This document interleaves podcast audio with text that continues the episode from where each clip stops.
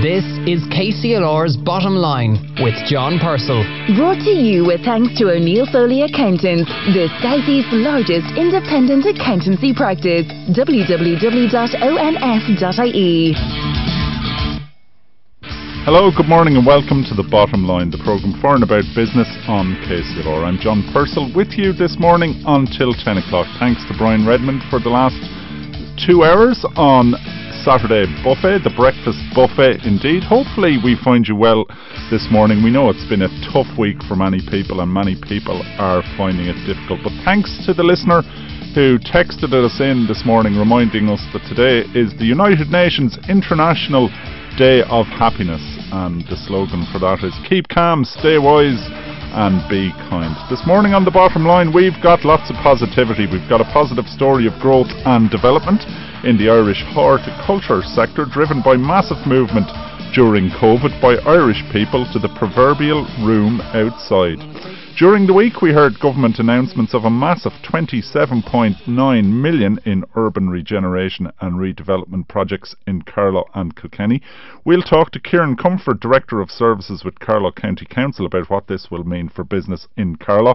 While in Kilkenny, we'll hear from city centre business owners Anne Barber of the Butterslip and Rory Gannon of Cakeface and Face about what they think of the pending investment.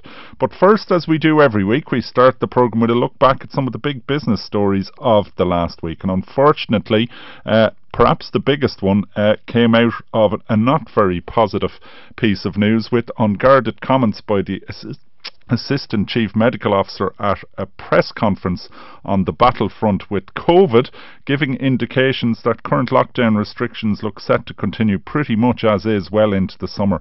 I put it to Donal O'Donovan that this has absolutely huge ramifications for business. Massive, massive, um, and I suppose it's a it's a it's a huge blow because there's a lot of businesses out there, as you know, who are preparing to reopen, who are uh, particularly owner-operated businesses, or who are quietly kind of you know, talking to suppliers, uh, going into their premises, seeing what they can do, trying to trying to assess their staffing needs, and trying to plan for a reopening sometime in April. Um, and and I, I, think all those hopes are, are being dashed as we speak. Uh, huge, but obviously then to people who are uh, out of work, um, notionally temporarily out of work, but in some cases out of work effectively for for more than a year with with a three four maybe you know more more months to go of that um, that's huge, uh, particularly as you're coming into the summer season. So, like if if um, uh, hotels and, and, and restaurants and takeaways and pubs in particular, like uh, uh, Kilkenny is, is is is is a busy tourist town in the summer in the summer months, particularly the weekends. The whole west coast is relying on this um, reopening to get to get back to work and and and and and businesses are paying out money in the meantime. So you know, some people are still paying their rent. Some people are still uh, having to pay for uh, uh, light, electricity to keep refrigeration work. Like there are overheads all the time for, for, for businesses and bank and, and bank loans that have to be honoured maybe because uh, because they're not in payment breaks or whatever. So very very difficult. I, I'm I need like the, the sort of the emotional uh, hit from it this week. I think is going to be very rough. The financial hit is just going to be ongoing, and and the fact that there's no certainty I think is real frustration for people, particularly because frankly, at this point, other countries are now coming through vaccination programs that are paying off in terms of reopening. And I suppose there's two ways of looking at it the glass half full or glass half empty, because I have heard it said that uh, people in Europe are looking at Ireland uh, as delivering the vaccine when we have it as quite well. But it doesn't feel like that. The communication is a bit of a mess at this end. It doesn't feel like that because relatively few people have been vaccinated, to be honest. So, um, yeah, yeah, it looks like you know once the vaccine is here, it, it, it is getting into people's arms, but but it's not getting here all that quickly. And and uh, the stuff with the AstraZeneca this week, which it looks like was an unnecessary kind of um, shutdown in terms of what the European Medicine Agency, uh, you know, believed is, is is safe. That's a frustration. That puts us back again. Um, so yeah, when when the vaccine is here, it's it's being delivered, but it's not really coming in as fast as you would like as you would like. The UK is vaccinating away to beat the band. Israel is the is the kind of the standout example of a of a, of a country renormalizing on, on the back of a successful vaccine program. And the US is moving ahead very very quickly from a bad start they're now vaccinating very very quickly. Uh, you mentioned uh, hospitality and the tourism sector facing a huge uh, hit, but uh, construction as well. It, it's pretty unparalleled and unprecedented uh, having a complete shutdown, particularly in in the context whereby we have a housing shortage. Yeah, and, and, and I suppose there's a frustration in the industry there that a lot of construction work obviously is outdoors and, and should be it should be possible to do that with um, with uh, with with physical distancing from from each other and and with the the benefit of the outdoors uh, construction sites should you would think be a relatively easier kind of play to reopen than than maybe enclosed spaces. But it doesn't look like construction is going to be back up and running quickly um, and and and you know as we saw before uh, at the end of the, the the first lockdown you know it took it takes a while for sites to get back up to speed as well so whenever it is that the, that sites can reopen, I think in fairness the the builders themselves will be around. Um, the, the, the there, there won't be a massive issue finding the staff, but but getting supplies in and, and, and getting up to speed and, and having your like certification of every kind of step of, of particularly on a on a large site with a lot of houses or apartments being built. That all takes time, so it's slow to reopen and and and slower again if you can't if you can't plan that around hard dates. Now, that, look, you can't. Nothing at the moment can be done around hard dates, but but but but firmer dates or maybe you know. Uh, an ability to kind of to, to better predict uh, what, what's per, what's doable and what's permissible would, would, would hugely benefit the industry. There's a huge frustration there. Yeah. I think um, I think for people who are looking to, to, to you know to, to, to, buy houses, it, it, if you're looking at house prices rising at the moment, house prices are rising probably because there's a there's a general belief that that, that supply is going to, to remain constrained into the future. Uh, moving on from uh, the dreaded COVID, the Data Protection Commissioner Ireland's Helen Dixon, she's got a pretty pivotal role in the European battle, I suppose, to uh, control the use of data by Google and Facebook and so on. She's not too popular with her peers these days. She's coming under a lot of pressure, the sustained pressure now in the last kind of four or five days. We're seeing from from her German opposite number, interestingly enough, who's who's who's written to the um, the committee of the European uh, Parliament that's looking into all of this kind of stuff and and and and kind of blasted the Irish uh, the Irish position really. Um, uh, the, the, the, the German data commissioner has said that they've sent 50 complaints about WhatsApp and since 2018, for instance, and, and that they haven't seen um, resolution on any of those 50 complaints. Uh, the the European Parliament Committee, which is looking at um, uh, uh, privacy and data privacy and, and, these data issues, particularly around Facebook, which is kind of the big um, the big uh, I suppose sore point for, for data protection in, in Europe th- that committee as well. It looks like uh, in the in the in the coming week now, next Thursday, they're likely to bring a kind of a motion to the European Parliament that would effectively criticise the Irish Data Protection Commission as being too slow. Uh, now we've seen a lot of correspondence kind of backwards and forwards between Brussels and Dublin, emails and letters um, being published in the last few days.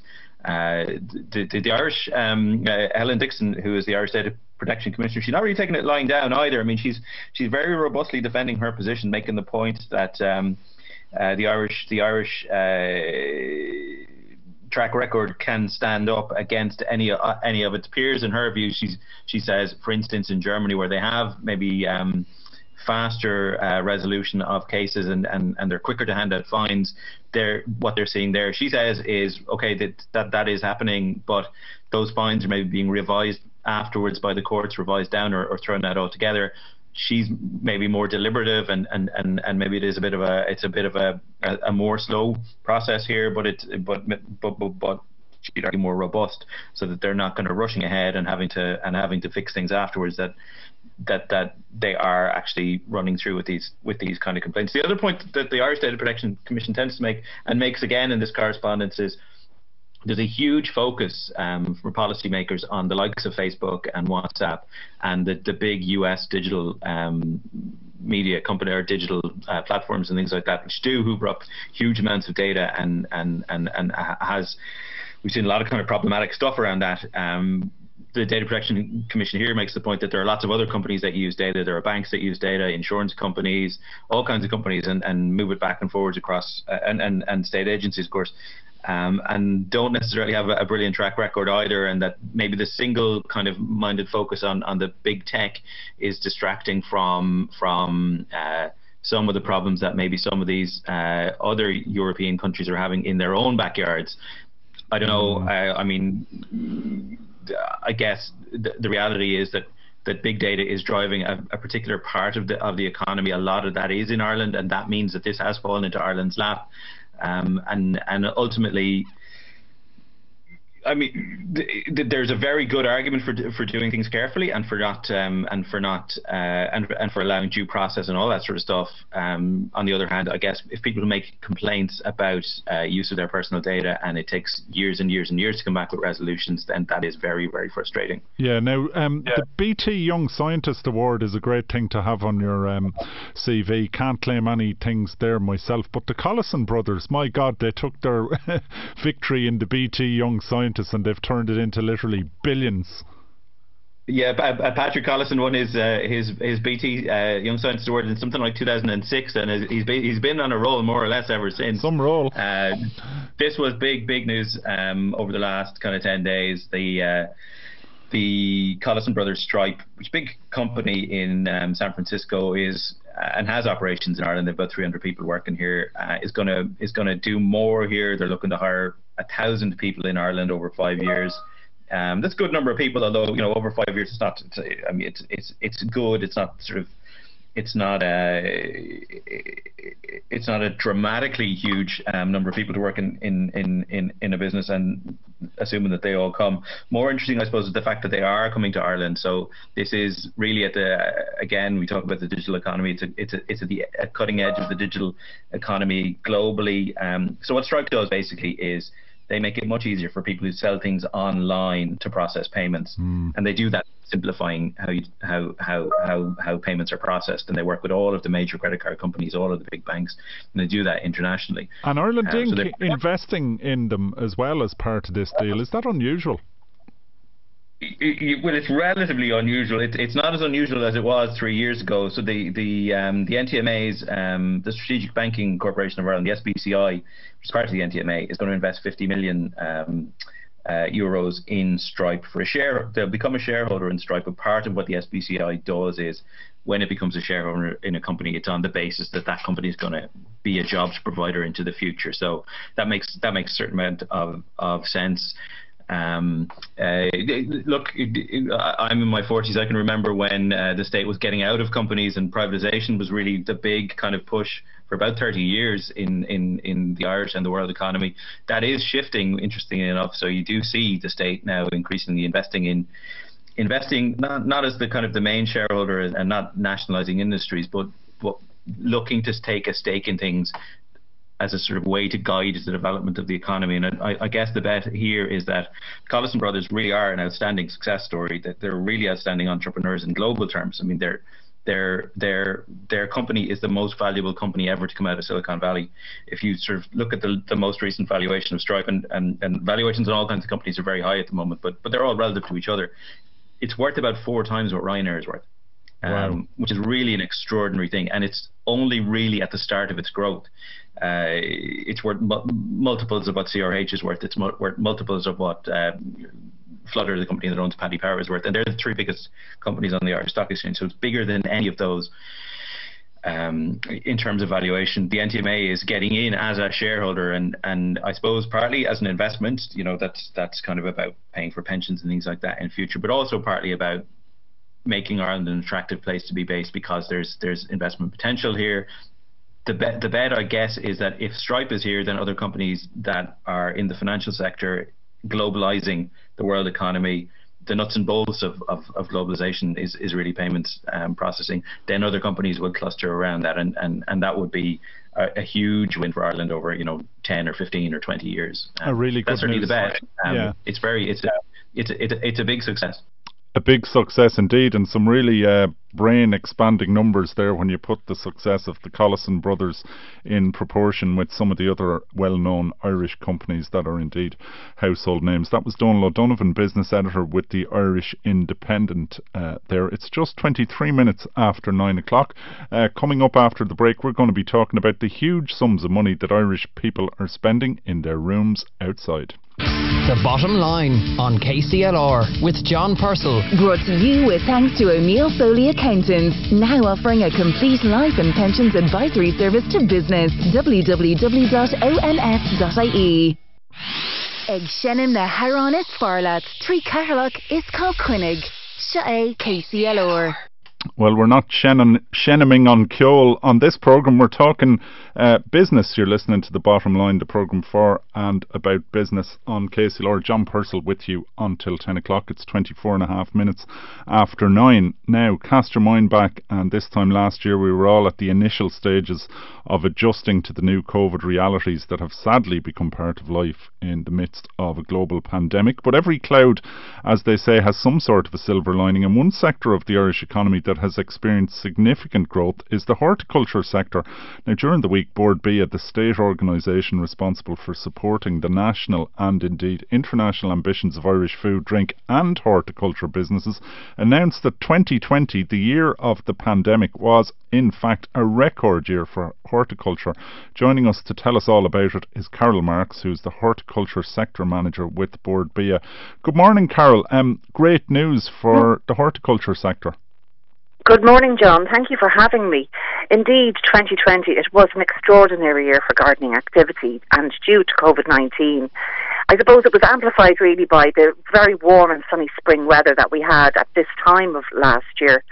But the gardening spend by consumers reached its highest ever level across the whole of the year. Highest ever? Point, highest ever level at 1.2 billion in 2020.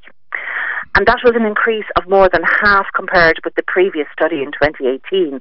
This is a study that we conduct every two years. And it gives us a sense of what's happening in the market. And really, it confirmed what we were hearing um, outside of, you know, from our industry colleagues, um, that they were so busy. Um, it was driven by record levels of spend on garden products, which were up 75% on the previous study in 2018, and outdoor plants, which were up 51%, over wow. half on the previous study. But all products measured double digit growth. And it's actually 14% higher than the previous record high, which was in 2007 and 08, which was the peak of the Celtic Tiger. So that's very positive news. Um, you know, particularly in spite of period of closures over the last year, that the category has really managed to achieve record growth. Yeah, and I suppose there is the whole thing of uh, mental health and people using the uh, proverbial room outside as a way of de stressing during very tough times. I, I know I've heard people that I never heard talking about gardening before, talking about how they're out there planting things and so on, and they have to buy them somewhere, so that's good for business.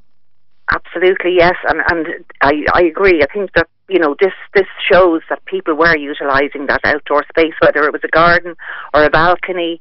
You know, it was a safe space for gathering when restrictions allowed outdoor gatherings in people's uh, gardens and also, as you say, de-stressing.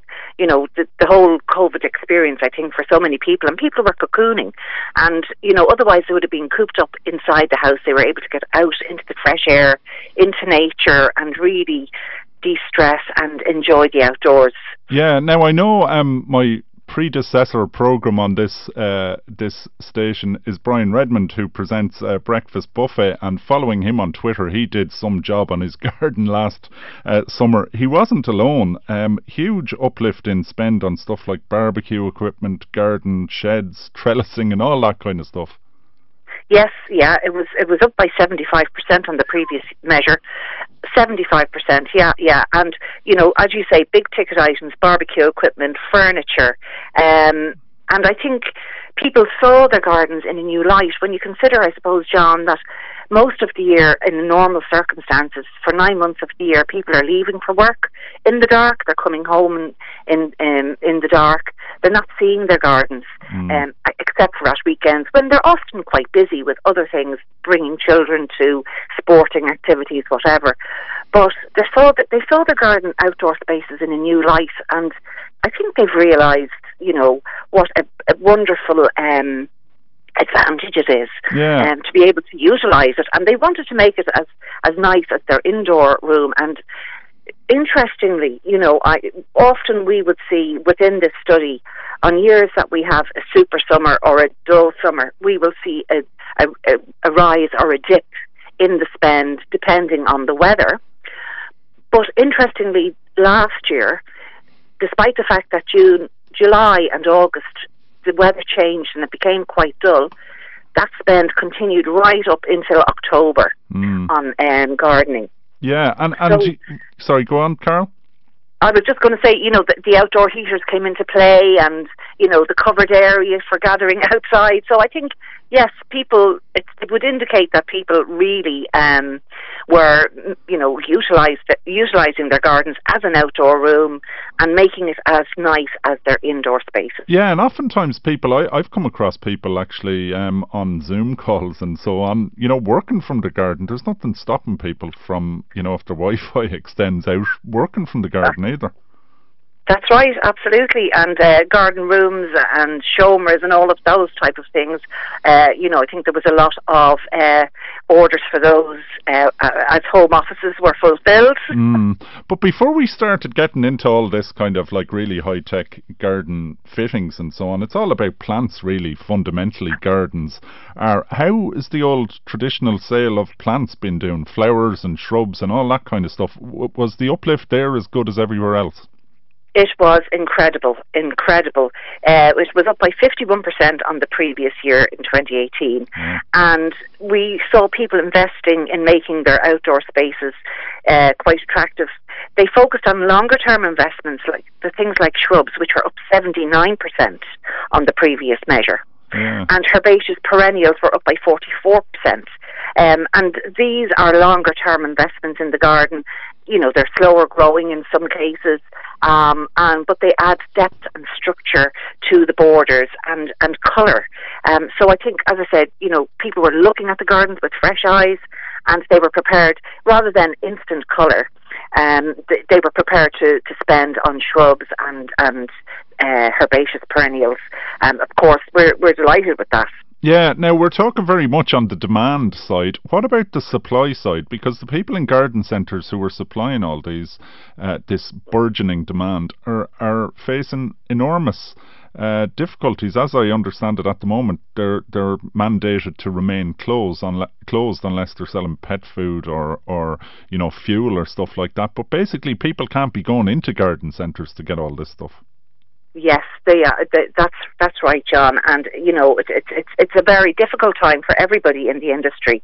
Um, I have to say, you know, it's a real testament to our horticulture industry how they pivoted during this whole crisis. When they when they were initially shut down, um, some of them had an online uh, shopping facility a lot of smaller garden centres didn't, and they pivoted very, very quickly to taking orders either over the telephone or online, um, some even by uh, fax, by email, and they engaged with uh, delivery companies in order to deliver plants to people, deliver uh, gardening items, tools, uh, compost, all of that type of thing, and a real testament to um, you know to the initiative that they showed during this very difficult time. Uh, indeed, I know a lot of garden centres are now still doing um, online ordering for delivery. When the restrictions allowed, they were able to do click and collect, um, and they've been so inventive so inventive. Yeah, now I know Rachel Doyle of the Arboretum uh, is a board member of um, Bord Bia. What kind of work uh, she's been, you know, she's been telling me over the months of all the all the challenges and all the opportunities. But what kind of work is Bord Bia doing with, um, you know, businesses in the horticulture space? Well, primarily we work with the uh, growers we have a lot of programs uh, such as grants and uh, mentoring programs for growers, but we also work quite cl- closely with the garden centres as well. We would run a number of promotional activities in, in collaboration with the garden centres. Um, so, so we do work quite closely across the whole of the supply chain. Um, we just recently had our uh, spring plant fair, which is normally uh, we organise it with the Irish Hardy Nursery Stock Association, and that's normally a live event where all the growers gather in one venue and all the garden centre buyers come and visit to look at the plants that they're offering for the coming season. Um, but this year we facilitated a, an online virtual uh, spring plant fair where we supported the growers and the, the retailers to come together on an online platform. Um, so we organised for the growers to be able to make videos of their plants and uh, pitch their their their offers to the garden centres yeah, virtually. Yeah, finally, Carol. So those, those type of things, really. Yeah, sorry to interrupt. We're running out no of time. Problem. But finally, um, how are you feeling about the, the coming months? Uh, do you think those, you know, gangbuster figures of increase are set to continue, or will it flatten out a bit? Well, we're all, we're already hearing um, about a, a, huge demand from consumers for plants. Um, the nurseries are quite busy uh, getting stock out to the garden centres in preparation for when they're going to open. As I mentioned, a lot of garden centres are doing ordering online or uh, for delivery at the moment, and they're all preparing um, for when they can open safely again, which we hope will be very soon. Well, look, it's a great story and good to hear the positivity. Carol, thanks for joining us uh, this morning. That's Carol Marks the horticulture sector manager at Bord uh, Bia. You've nearly persuaded you, me to get out to the garden today, but thank you very much. That's some achievement. Carol Marks there from uh, Bord Bia, and uh, good to talk to her and good to bring you a good news story. Coming up after the break, we'll be talking about another good news story. Uh, the decision by the government announced during the week to announce uh, millions which will go to both Carlow and Kilkenny for urban regeneration projects. The bottom line on KCLR with John Purcell. Brought to you in association with O'Neill Foley Accountants. Our website, onf.ie, shows the full range of services we provide to businesses large and small. Lanshin, our Facebook, our Twitter, August, our Instagram, KCLR. KCLR indeed. It's just uh, 22 and a half minutes away from 10 o'clock. John Purcell with you on the bottom line, the programme for and about business here on KCLR. Now, very positive uh, news there from Carol Marks from Bord Bia about the growth in uh, horticulture sales and more good news during the week with the announcement of funding under the uh, Urban Renewal Scheme announced by the government. A total of 9.79 in approved funding in addition to 580,000 already approved in call one for a master plan for Carlow Town Centre. Joining me on the line is Kieran uh, Comerford from Carlow County Council Director of Services. Good morning, Kieran. Hi, John. How are you? Good morning. Very well, thanks. And good news. Um, you know, retail and so on in change times, many people under pressure, but a lot of money uh, coming to uh, you know upgrade the town centre of Carlow. Just bring us through it briefly. Yeah, it's a very welcome announcement this week uh, by the Minister of, of the Funding. And it's based on a project called Project Carlow 2040, which is a 20, 20 year um, catalytic strategy to basically reinvigorate Carlow Town. And effectively, what we do is then we place projects into the URDF fund. So the first set of projects was all around connectivity and experience. Uh, so the Barrack Street property or the whole Barrack Street area will be revitalised. There'll be a new connectivity through Carlow Shopping Centre uh, down to the Potato Market. There's the reinvigoration of uh, there's the reinvigoration of Tullow Street, there's the reinvigoration of Shamrock Square, and also connectivity from the train station through Carlow College. Yeah, so uh, there's evidence that the you mentioned the word experience there because um, you know I know from pre-COVID times talking to businesses uh, that the research shows very much that when people want to buy in bricks and mortar stores, the experience like where they can hang out or sit in the sun or have coffee um, and all that sort of stuff is a big big factor on whether they decide to go online or go to a shop. Yeah, and fundamentally about like there's there's multiple parts to creating a good town centre environment, and obviously the business community and the community, and that whole experience thing is essential. And uh, uh, when you look at what we're doing under URDF, it's very much a about making the town more accessible, but b enhancing the experience. So if you're a retailer, if you're a business in those locations, the attractiveness of the area around you really is designed for your customer in mind and for your business in mind as well. Uh, so it is really about a flow and experience, and then critical points of access as well. So if you arrive in the train station, it'll be much easier to get to the town centre as well. And I suppose this also ties into a number of other investments and projects. So while URDF is a significant investment, also the Carlow Exchange, we have other projects being developed as well uh, under it. So it's all about creating a different experience in the town centre because the consumer has changed in the last 20 years and towns need to change with them. Yeah, now you're talking 2040 is the overall vision, but how soon will work start and when will people start seeing um, seeing a difference? Tell us a bit about the process.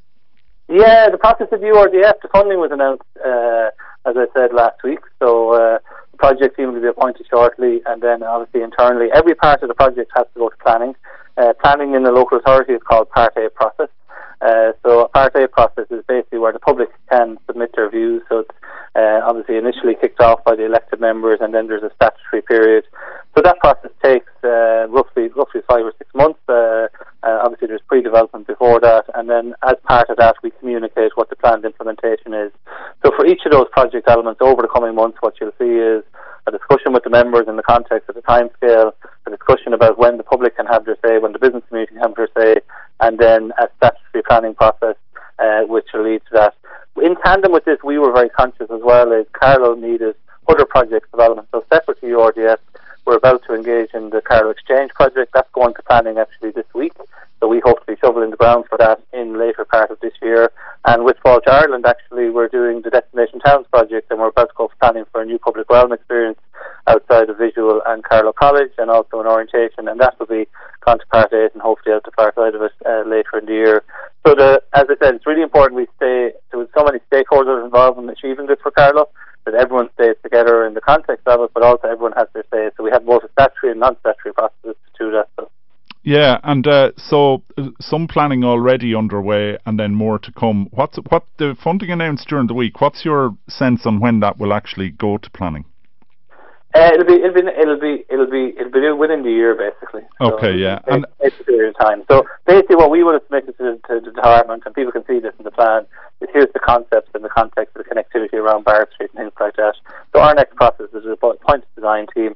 They come up with a design, and then we put it out to the space. So that takes a period of time. Yeah, there's a lot of talk about pedestrian-friendly spaces and street furniture and all that um, cycling infrastructure. Is it likely to impact on on on car use, uh, or what's your feeling on that, or is that all yet to be decided and people will have a, an opportunity to make their voices heard yeah, listen, the whole, the, the, whole thing of the green economy, and not just URDF, but obviously active travel as a policy of government is there, and the cycle lanes, cycle infrastructure, walking infrastructure are prevalent in new national government policy. Uh, Carlow had invested in cycle infrastructure. Obviously, there's further investment planned in that whole space of active travel. And it's really about uh, designing new public spaces that are designed for the users, and the users are the community and the business community and the wider community who live there, and that balanced approach. Uh, so when we approach redesigning a street or looking at some of the concepts, uh, it is really about that consumer experience. It, there's no suggestion in the Carlow 2040 plan of mass pedestrianisation of town. It's really about connectivity. And if you look at the two critical projects which make this pro- program work, the connectivity on Barrack Street involves uh, the creation of a new street effectively and also the connectivity around the rail station. So neither of those involve pedestrianisation. So I think in, in times past a lot of people uh, would would have concerns around pedestrianisation. There is a conversation to have around parking. There's a conversation to have around process. But the current plan is about connectivity and experience. And obviously, when we get down to the detailed design, we'll go into the actual detailed mechanics of how that works.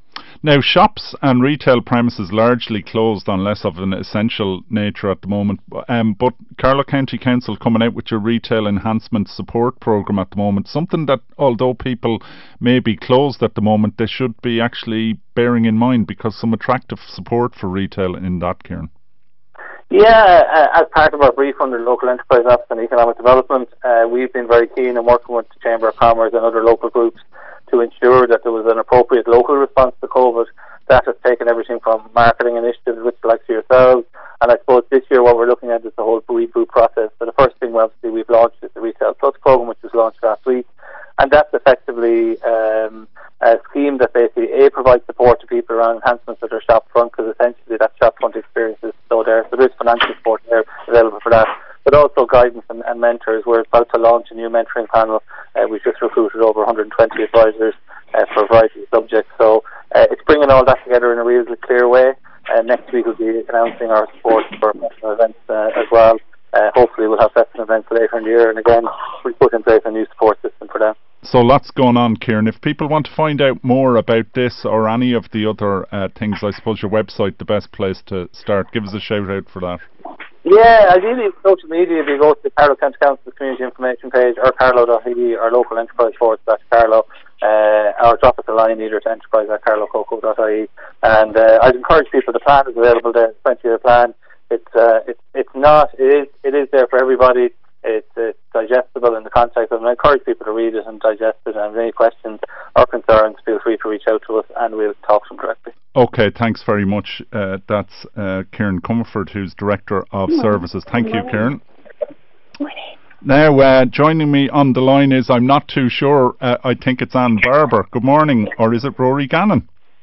Uh, well, I'm here. Good morning, John. Good morning, Anne. I pressed a wrong button, um, which is my want. Uh, I think I've got Rory on the line now as well. Good morning, Rory. Good morning, John. How are you? Very well now. Apologies for that bit of a foo-fa. That's No Anne worries. Barber of Butterslip uh, in Rose Inn Street and also Rory Gannon of Cakeface in Irishtown and Face on Kieran Street. Um, Rory, it was this time last year uh, that you were just after opening Face on Kieran Street uh, and then this dashed COVID thing arrived. Um, how have you adapted and, and how have you kept the show on the road over the last year? Yeah, well, it's, it's, it's obviously like for everybody in the hospitality sector, it's been an incredibly challenging year, um, and obviously for us personally, only only really getting up and running and then being knocked back was difficult. But but I suppose we kind of we had to adapt. We obviously shut down like everybody for a bit, and then um, we like a lot of food places, we kind of changed our offering. Obviously, orientated fully to takeaway and foods that were you know eat that you could eat on the go and outside. And um, overall, kind of glass half full kind of look at things from the past year, we've been very lucky, I think, compared to a lot of the hospitality industry that has been that's been an awful lot worse situation from the the wet pubs to the hotels. So you know, it's it's the the, the businesses that could orientate to takeaway kind of at least were able to do enough to survive. Yeah. and you've been closed, but you've been uh, pivoting, I suppose, a lot of your business to online. How's that going for you? Yeah, likewise. I mean, we always had a website, so we were lucky in that regard that the website was up and running and ready to go. Um, and yeah, we are now fully online. That's our whole business. So it's gone really well, I have to say, and it builds. Uh, the more you do, the more you get, the more the word spreads. So it's constantly um, a case of just getting the word out there and letting people know that you are there, you're online. You can call us. Um, we had a very busy Mother's Day. That was fantastic. Um, so yeah, I mean, there's always people always with new babies, and people want to send a little bit of love out to their mothers, their sisters, whoever. So we're there and we're sending presents. Um, we're there five days a week. You can call us on the phone as well. So, you know, like Rory said, it's glass half full. You just have to look at what you can do, and we're making the most of it. And you've literally been on your bike around the lanes and the slips and the streets of Kilkenny delivering. How have you found that? That's right. Yeah. Well, as we can no longer do click and collect, we wanted to offer a service to the local customers because, in fairness, nobody wants to pay a delivery charge when they live two minutes up the road. Um, so we're doing that deliveries instead, and it's been brilliant. Um, I can't always manage it on my bike, I'll be honest, John. Sometimes it's a bit too much, but it's really interesting. I saying I have a little app and I can put in my route. Um, I can put in all my destinations and figure out the best route to go. So I've been learning a lot about how to get around Kilkenny, a few little shortcuts and things like that. Um, yeah, no, it's been really, really interesting. Um, one of the things with regards to the city centre, I suppose, is just how little you do need to drive in the city centre. The ring road is fantastic for getting around, getting in and out of all the places when you're doing domestic deliveries. So just been very interesting from that regard. Rory, uh, your cake face, your first operation, which burst onto the scene, I'm not too sure how long ago it was. We're in a bit of a time space kind of distortion field at the moment. But um, you're down beside the Abbey Quarter, which has been redeveloped. Some additional funding, um, some exciting sort of stuff. There's going to be a boardwalk from Greens Bridge linking the River Nore Riverside Walk with the new park up towards the Canal Walk. Um, there's going to be further work down there. It all sounds good, and it's going to be good, possibly for that end of town. How's Irish Town faring? Yeah, well, we've we've obviously been watching this with great interest this week, um, and we're very excited about the new um, Irish Town. Ever since I suppose as the new bridge went in in, in the last couple of years, down that end of town has, has started to open up um, the area, and obviously we've been watching the, the the the walk beside the river from the other side, and obviously unfortunately that got delayed with construction being stopped, but.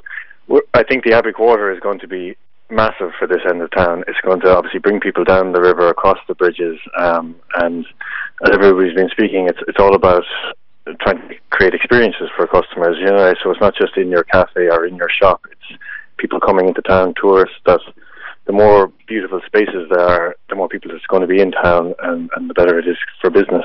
Yeah, and a huge surge in people um, uh, eating and drinking outside. It's really remarkable. I know down in the market uh, yard there, uh, close to your face outlet, um, that's seen a huge growth in it.